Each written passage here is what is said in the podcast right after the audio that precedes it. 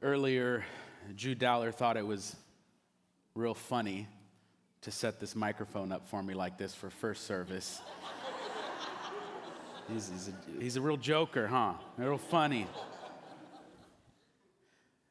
Good news. Um, as you guys know, December is that big year-end giving push, and um, we met our goal, which is really, really good news. So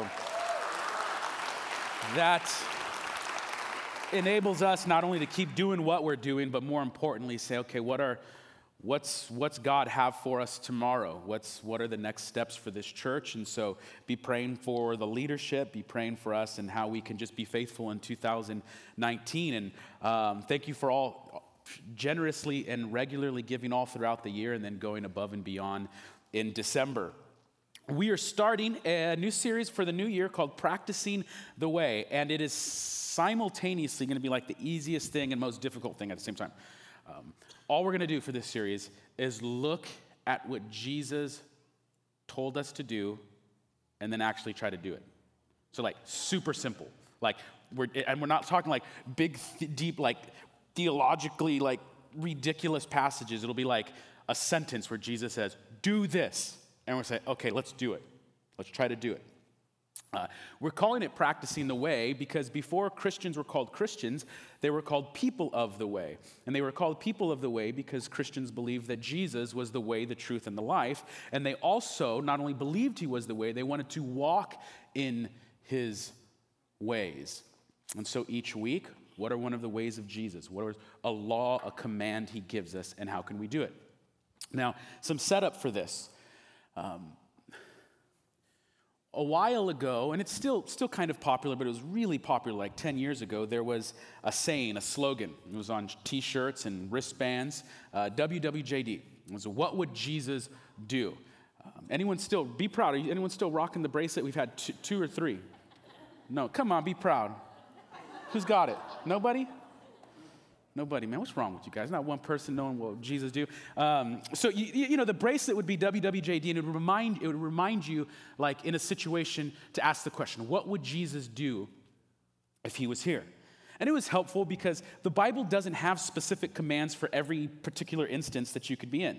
It has sets of commands, and you kind of apply them to your life. So, you know, you're on the freeway, and someone cuts you off, you know? Ah, you're, you're, ready to, you're ready to be angry, and they go, oh, my bracelet. What would Jesus do? He'd pray for his enemies. Oh, Jesus wants me to pray. Jesus, pray for his enemies. Okay, dear Lord, help this blankety blank beep, beep, beep, overcome, you know. Or, you know, some of you don't have a good relationship maybe with the in-laws, and then you get, uh, it gets told to you that, guess what? In-laws are coming for a vacation, and they're staying with you at your house for like three weeks. And it's like, oh, man, what would Jesus do, though? My bracelet, man, he, he would love them and stuff like that. So it's very helpful. It's helpful. But um, what would Jesus do dealt with issues that were hypothetical. So you'd ask, there'd be a hypothetical situation, or you would encounter a situation, and then you'd ask that. But there are commands, laws in Scripture that do not rely on like a situation or a hypothetical event. It, Jesus just says, do this, and then you're supposed to do it. It's a law, it's a command. Now, we have to start off, though, acknowledging that as sort of like modern Americans, we don't like the word law. We don't like laws. They have a bad connotation. You think about laws or commands, you think about like restrictions, things that oppress you from the fun you can have. You think about maybe a big, giant rule book, things you're not supposed to do, or things you don't do so you don't get in trouble. Law is negative. I'd like to, though, invite us to look at the word law through a Hebrew lens, and actually a more biblical and Christian lens, but the roots are in Judaism. The word for law in Hebrew is Torah. Torah means law. And in the Bible, there is a particular section that's actually called the law. It's the first five books of the Bible, Genesis, Exodus, Leviticus, Numbers, and Deuteronomy. And those first five books are called the law because they contain a bunch of God's laws. In fact, there's roughly, give or take, six hundred thirteen laws, rules, statutes, ordinances. So some of you might be thinking like, oh, I thought the Bible was a, I was told by Christians the Bible isn't a, a, a book full of rules and laws. And then he just said there's six hundred thirteen rules and laws. Well, that's just in the first five books. There's a lot more rules and laws you got to obey. But in the first five, there is the law, Torah, law, and there's six hundred thirteen laws in the law. However, there is a Hebrew word that's used to describe the sum total of God's laws. And traditional Jews today still use this word, and it's used to describe like all the laws. If you add them all up, what would that be? Put all the laws together, and you use the word halakha. And halakha means walk or walking. And the idea is that God's laws are not restrictions that are put upon you to keep you from having fun. God's laws are the things you do as you halakha, you walk with the Lord. And he gives you halakha, law, not to keep you from having fun, but he gives you the law because as you walk in this life and as you walk with him, these laws are for your benefit. They are for your good. Now, you don't get confused. It's not like if you just obey all the laws, you'll live a good life. Life can be hard and difficult. However, God's laws, when obeyed, help you, and when humanity obeys God's law, humanity flourishes. So you have to kind of change your understanding. God's law are not things in a book written down, thou shalt not do this, and then you get in trouble if you do it. It's a walk. It's your journey, it's your path with God. A German translator of the Hebrew Bible um, talked about the Hebrew word command, mitzvot, and he talked about how when you read a command or a law in Scripture, you need to see the command being given by the commander, God. And the commander is a loving commander, and every time you read or hear one of God's laws, it's like the commander telling it to you anew, afresh, all over again. So when you hear God's law, it's like a good commander or a heavenly father figure telling you, look both ways before you cross the street. It's not to restrict you, it's because you, he doesn't want to get you, have you get ran over. Halakha, walk. Now Jesus has this same sentiment about laws and rules being given for your your benefit. He talks about in a famous passage in the Sermon on the Mount. He says, everyone then who hears these words of mine and does them will be like a wise man who built his house on the rock. The rain fell and the floods came and the winds blew and beat on the house, but it did not fall because it had been, it had been founded on the rock. And then the opposite. And everyone who hears these words of mine and does not do them will be like a foolish man who built his house on the sand. The rain fell and the floods came and the winds blew and he beat against the house and the house it fell and great was the fall of it. So you hear the words and then you're supposed to do them. And if you don't, it's like being foolish, building your house on the sand. And some of you who are old school Christians, you've been Christian a long time, you already got that jam in your head, right? You know what jam I'm talking about? How's it go? And then, then his house upon the rock. And you know the ham, some of you, you're so old school, you know the ham motions, right? It's like the wise man built his house upon, you did this in Sunday school. And then when the Sunday school teacher turned around, if you're one of them punk kids, you already had a fist made and you hit the kid next to you and knocked him down. You say, what happened? He's the foolish man who built his house upon the sand. I didn't do anything, man. Messed up. So you got the song. Now, what Jesus is doing is he wants us to have two images in our mind. And the images that we all have are are, are, are fine and accurate enough, but there's probably a different, uh, a better image that we can have that's a little bit more historically accurate. And if you were here for the uh, Sermon on the Mount series, you might remember this. But first image is house, wise man, rock. That's all fine. The storms, the floods come, and it's stands on its foundation. The other one is the foolish man with the sand. And when we, especially Californians, think of building a house on the sand, what immediately comes to mind? You should be thinking about the beach. I am. I'm thinking about the beach. And you go, I actually do kind of want to build my house upon the sand. I know the sand's not a secure foundation, but I want to be as close to that sand as possible. You know, it's like, if the sand ends here, this is where I want my house. I want to be able to look out and see the ocean. So that's the image we have. So in this, we're sort of like, man, Jesus, I don't want to build it right on the sand, but I sure want to get as close to the sand as possible. Israel, though, where Jesus was speaking, is not California, and there's not a big, giant coastal line. In fact, you only have two really, two real bodies of water, Sea of Galilee up north and then the Dead Sea. So when people think of sand in Israel, they probably would not first think about a beachfront home. They would think where they see sand. And where they see sand the most in this area is in something called a wadi. And a wadi is basically a dried up riverbed that's made by flash floods. That's where the sand's at in Israel. And you can go there, I've been there, and you can walk walk through these. It's, there's grains of sand there.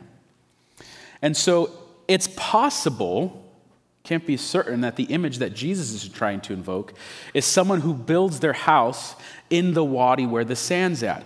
Now, why is that important? Because it is fool. It's yes, it's foolish to build your house on the sand by a beach. But in the wadi, it's extra, like this is ridiculously foolish. Because the reason why that exists, the reason why there's sand there, is because when it rains, this is the place where the waters gather and the floods go right through there. And it says here that great was the fall of it, because it's not just rains pounding, there's a flood that hits. Now, I have a, a few video clips that kind of show you what th- this is like. The first one isn't a very strong flash flood. It's in America somewhere, but at least get you get you this idea that when flash floods occur, there could not be a cloud in the sky. You don't see rain anywhere. You could be in the desert and it's one hundred degrees, not a cloud in the sky, and then all of a sudden the flash flood comes. We'll start off with a, with a small one. This one isn't too bad. Like the house could survive this. Get water damage. Where are you going? That's right.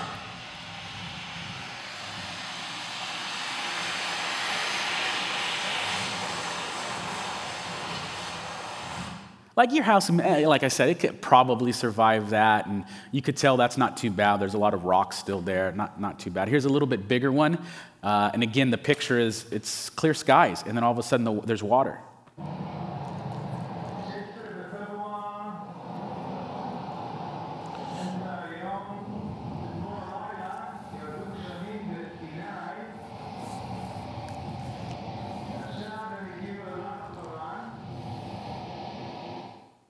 So a little bit worse. Uh, this next one, I want to show it to you because this illustrates the power of like a flash flood in, in a wadi. You're going to see um, all the debris that's caught up. The, there's tree trunks. There's at the end, there's going to be a boulder that's going. And this, would, the image is, is that striking a house. It's powerful. Now in In Israel, you can see these, these things all the time. In fact, the place where they found the Dead Sea Scrolls, Qumran, there's good videos online where like little mini flash floods are happening and they all come together in a big giant wadi, and it's, it's just absolutely destructive.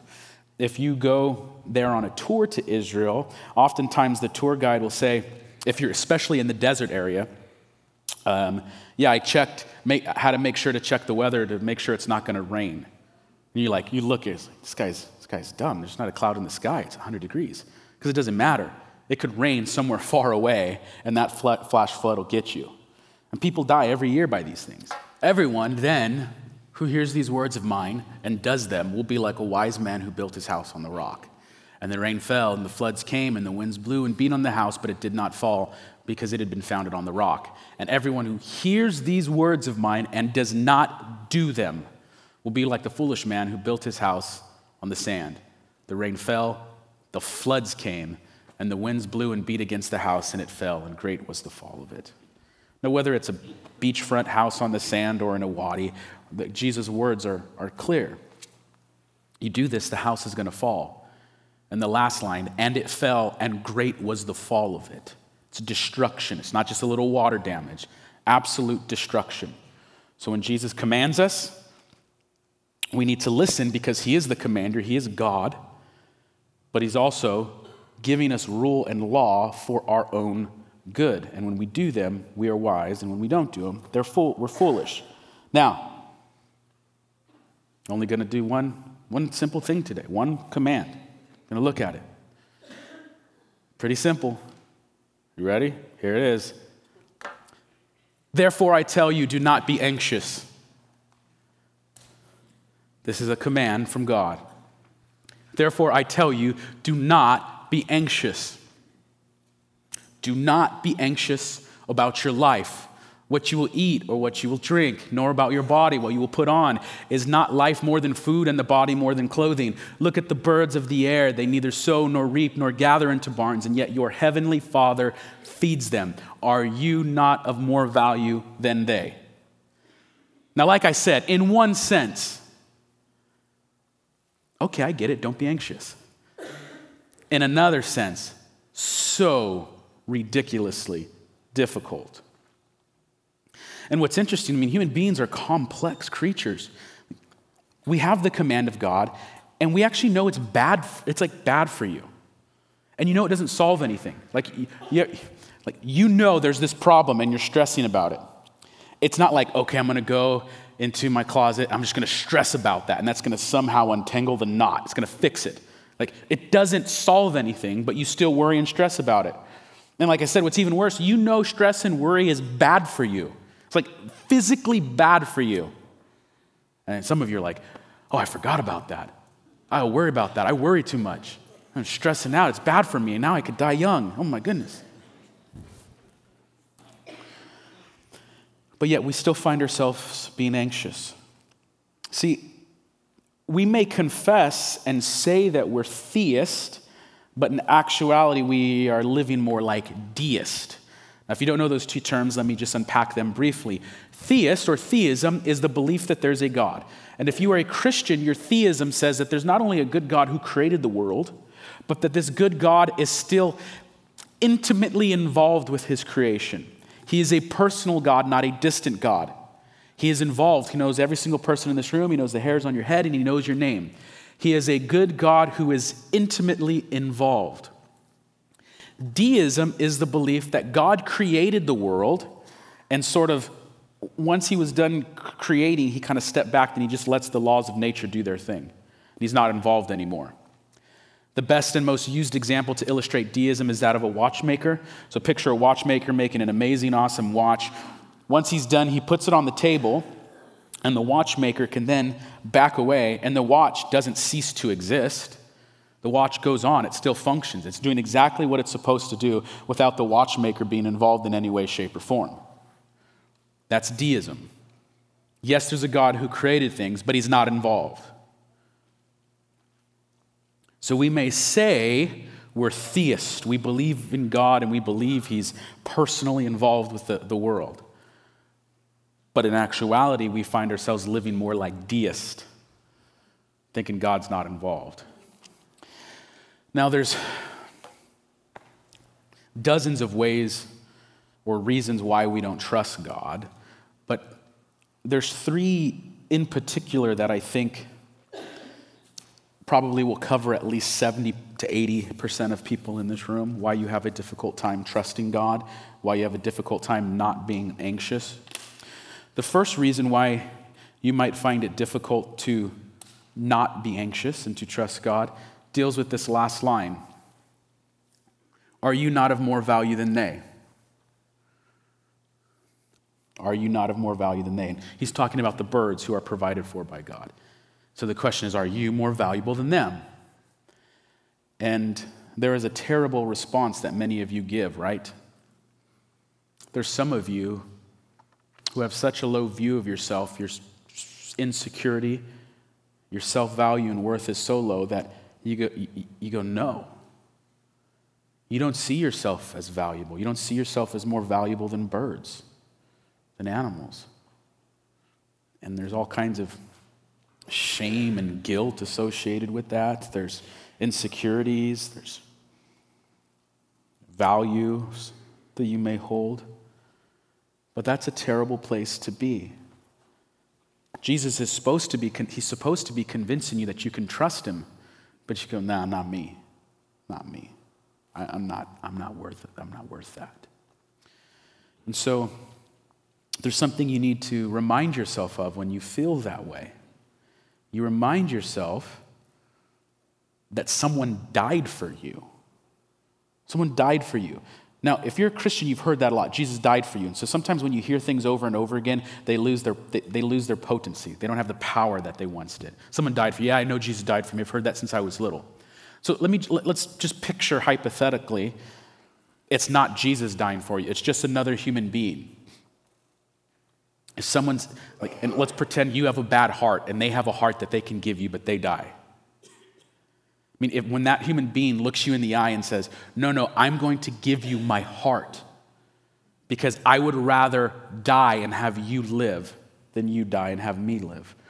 That's how much I value you. You are worth it. You are worth my life.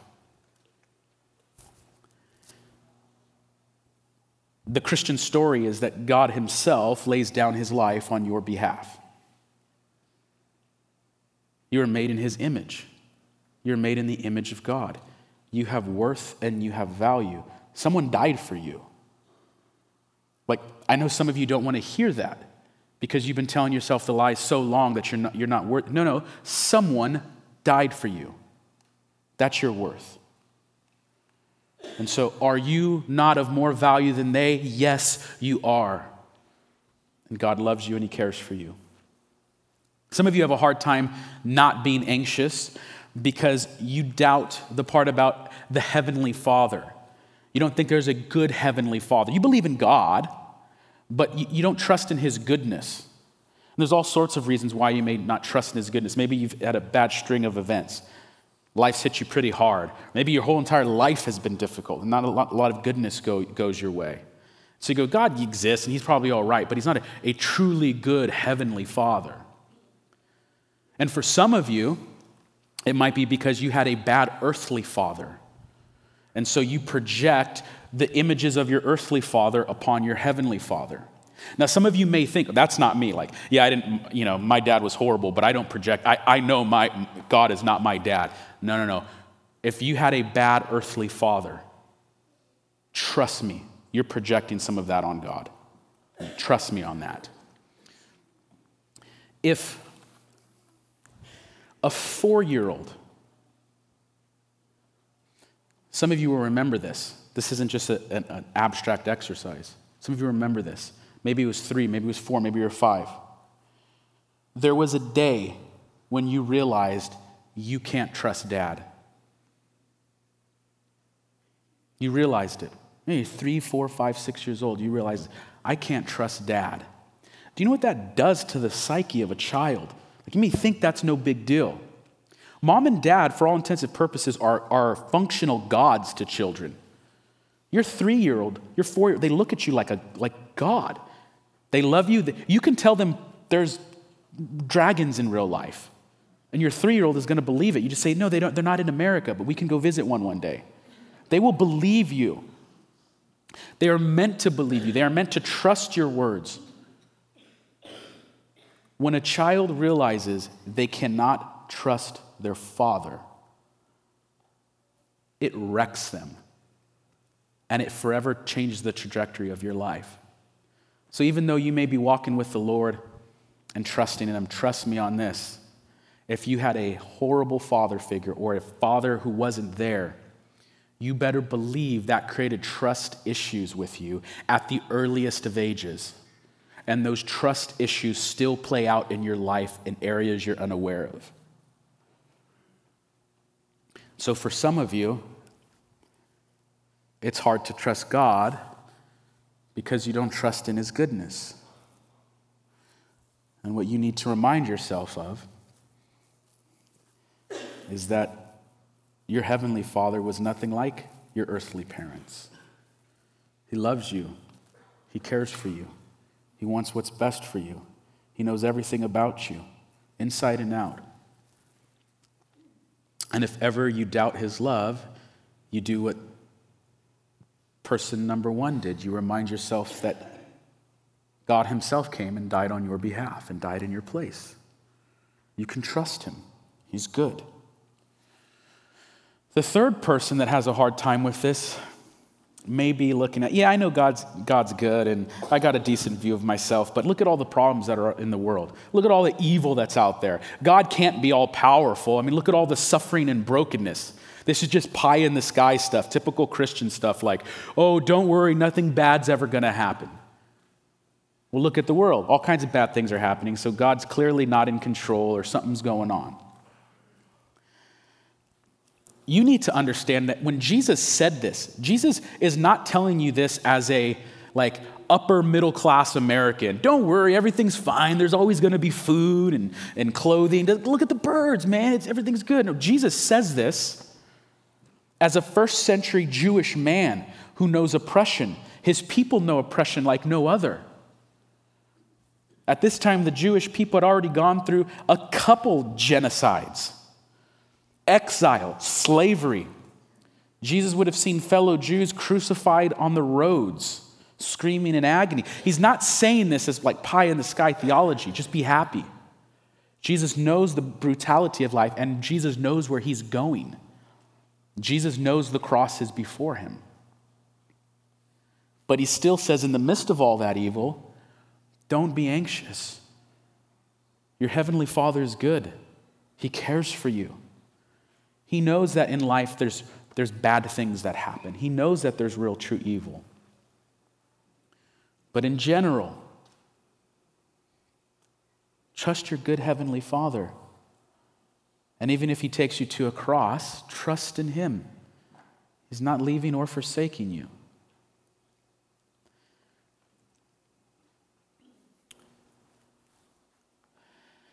Now, Jesus gives a negative command and a positive command. The negative command is, don't be worried. Don't fill your head with anxious thoughts. That's the don't part. But after he goes on and talks about anxiousness, and he gives a, a few other examples of why you shouldn't worry, then he ends this section with a positive command. The negative is, don't be anxious. The positive is, seek first the kingdom and his righteousness, and all these things will be added to you. This is something you're supposed to do. Now, I don't know why he puts those two kind of thoughts together, don't be anxious and, and seek first the kingdom. Uh, maybe it's because seek first the kingdom is like the center point of the Sermon on the Mount.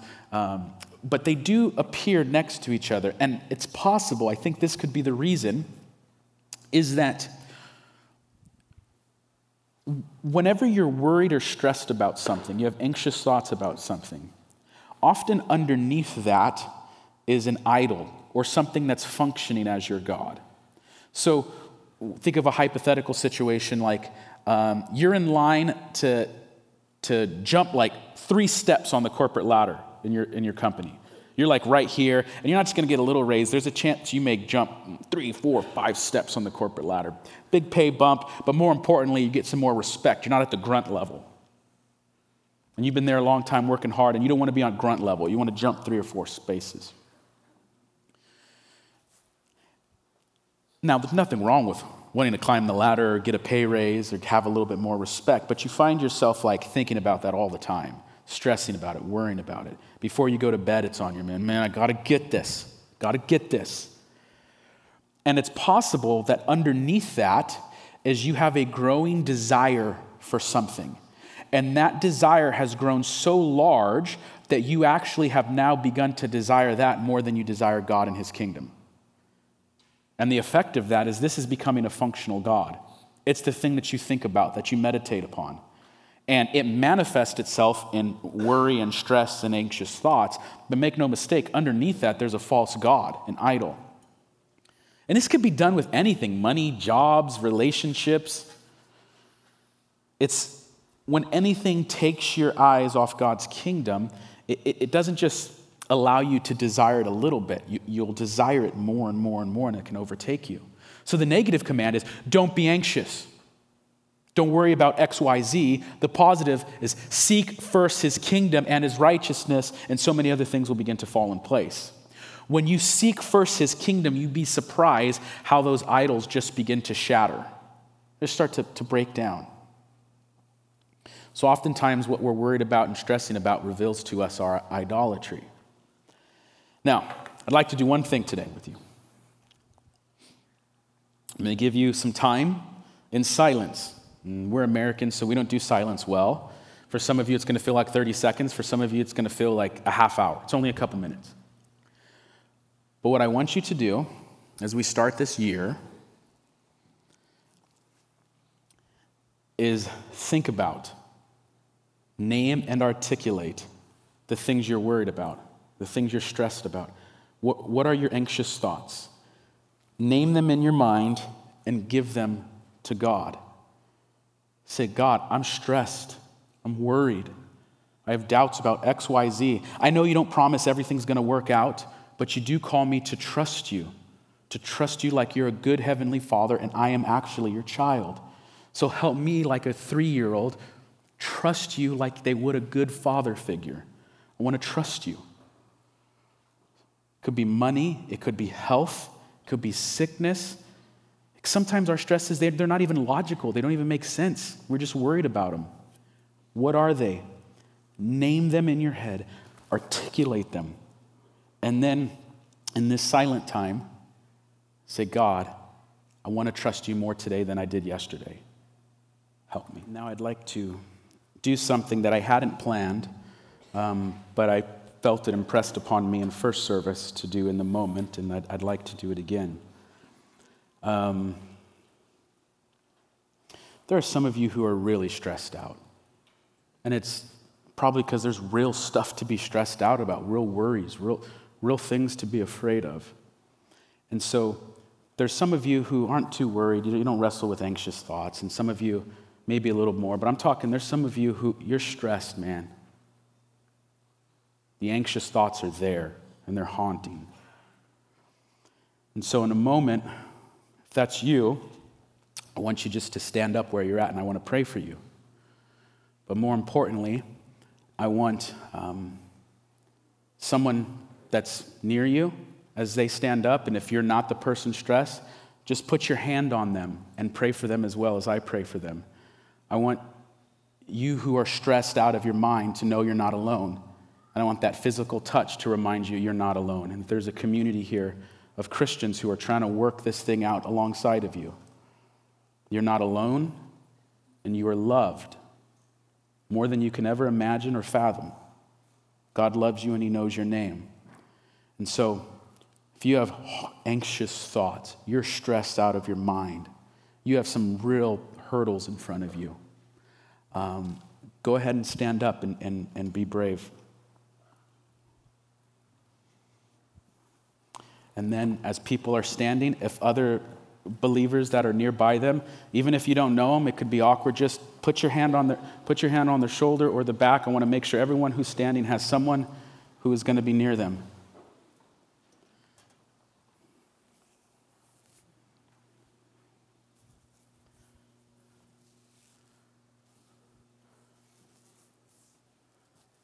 Okay, I want to make sure nobody. Is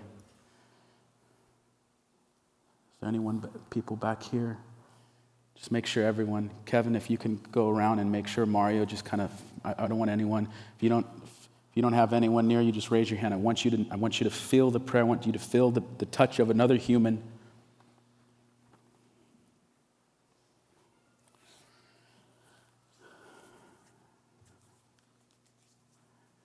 Father, we love you.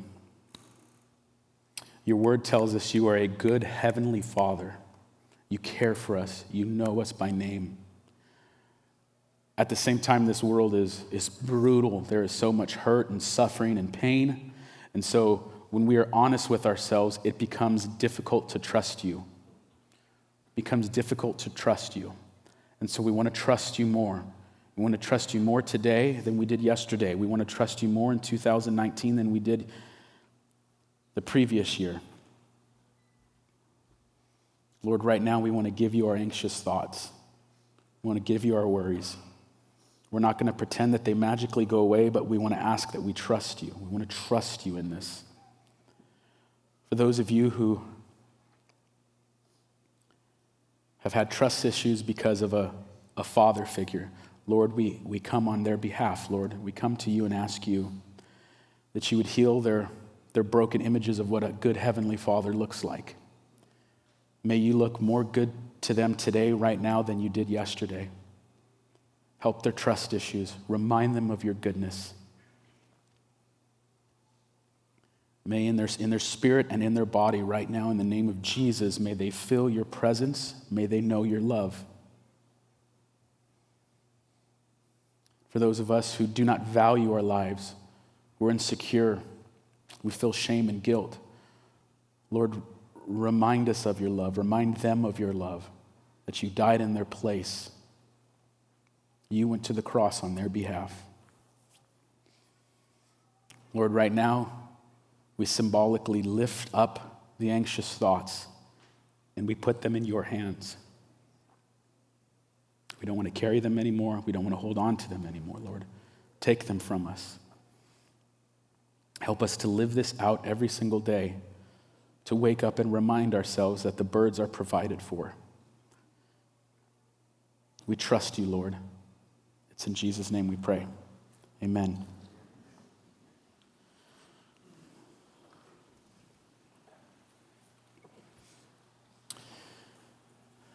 Therefore, I tell you, do not be anxious about your life, what you will eat or what you will drink, nor about your body, what you will put on. Is not life more than food and the body more than clothing? Look at the birds of the air. They neither sow nor reap, nor gather into barns, and yet your heavenly Father feeds them. Are you not of more value than they? Are you not of more value than they? Now, there's something you are supposed to do if you have doubts, if you're having trouble with trusting God. Something you're supposed to do when you sin. There's something you're supposed to do when you need repentance, when you need clarity. There's something you do always, whatever life's problems may throw at you. There is a meal that you ought to eat, and it's the meal that God gave us. And it's the ultimate symbolic action that we do as believers. And the ushers can begin passing these. Jesus gives us a meal because it's like you can touch it, you can taste it, you can feel it. And the meal is supposed to take us back to the ultimate place of remembrance where we remember Christ's death. And so whatever person you were today, if you're the person who feels lowly, insignificant, communion tells you you have value, you have worth.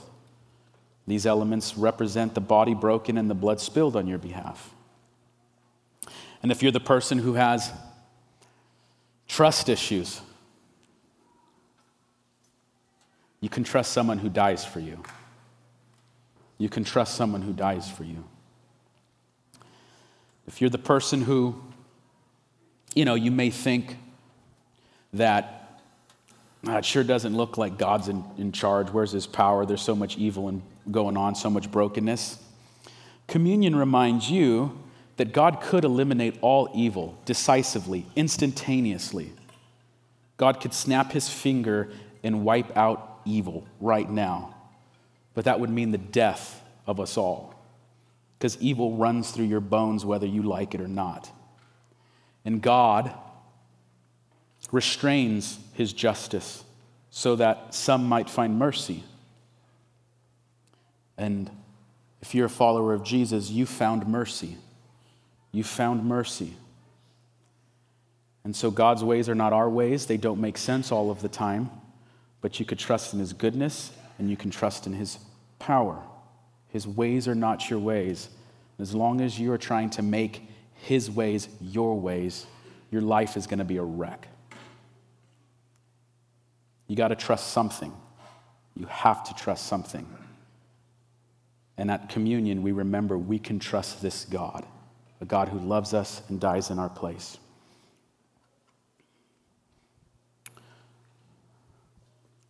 Before we take this, please stand.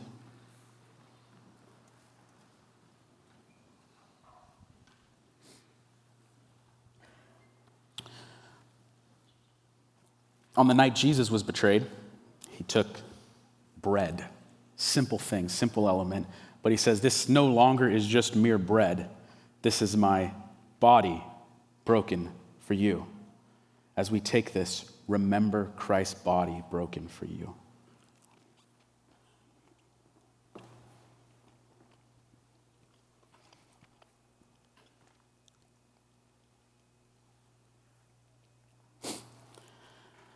Similarly, the blood, the cup, is supposed to draw us to remembrance, but it also points our eyes forward. It says, when you take the cup, not only remember the death of Jesus, but pr- pledge to proclaim his death and resurrection until he returns. And so, Lord, at the beginning of this year, we re-pledge our allegiance to be faithful and to continue to proclaim your truth and your gospel until you return.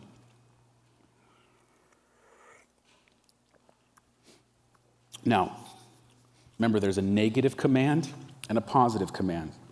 The negative command is don't be anxious. But you guys realize, I said it jokingly, that you could actually start to worry about not worrying.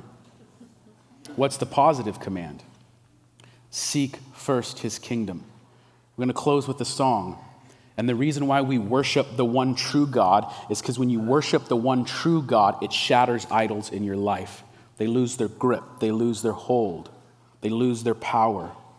So don't focus now in this moment on the negative. Focus on the positive. Seek first his kingdom and his righteousness, and you'll be surprised how many other things begin to fall into place.